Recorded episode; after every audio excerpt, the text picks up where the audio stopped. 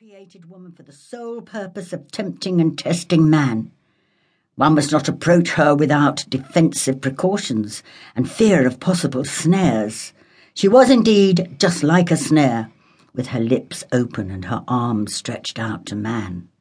He had no indulgence except for nuns, whom their vows had rendered inoffensive, but he was stern with them nevertheless, because he felt at the bottom of their fettered and humble hearts the everlasting tenderness was burning brightly, that tenderness which was shown even to him, a priest. He felt this cursed tenderness even in their docility, in the low tones of their voices when speaking to him, in their lowered eyes, and in their resigned tears when he reproved them roughly. And he would shake his cassock on leaving the convent doors and walk off, lengthening his stride as though flying from danger. He had a niece who lived with her mother in a little house near him.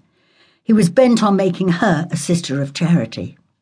She was a pretty, brainless madcap, and when the abbe preached, she laughed, and when he was angry with her, she would give him a hug, drawing him to her heart, while he sought unconsciously to release himself from this embrace, which nevertheless filled him with a sweet pleasure, giving him the sensation of paternity which slumbers in every man.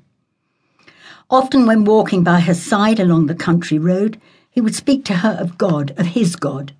She never listened to him, but looked about her at the sky, the grass, and flowers, and one could see the joy of life sparkling in her eyes.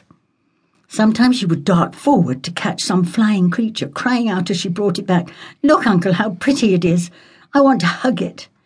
And this desire to hug flies or lilac blossoms disquieted, angered, and roused the priest, who saw even in this the ineradicable tenderness that is always budding in women's hearts. Then there came a day when the sexton's wife, who kept house for the Abbe Marignan, told him, with caution, that his niece had a lover.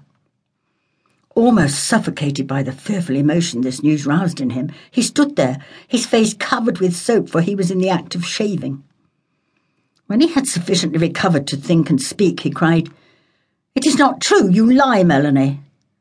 But the peasant woman put her hand on her heart, saying, May our Lord judge me if I lie, Monsieur le Curé. I tell you she goes there every night when your sister's gone to bed.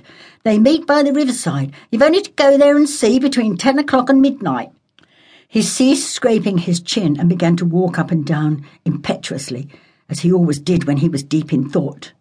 When he began shaving again, he cut himself three times.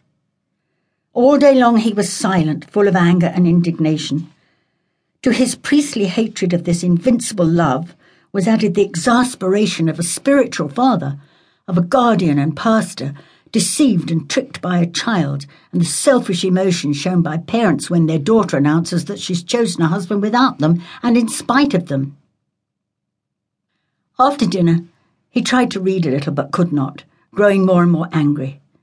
When ten o'clock struck, he seized a formidable oak stick, which he was accustomed to carry on his nocturnal walks when visiting the sick, and he smiled at the enormous club which he twirled in a threatening manner in his strong country fist.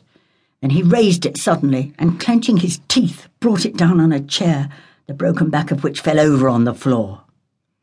He opened the door to go out, but stopped on the threshold, surprised by the splendid moonlight of such brilliance as is seldom seen.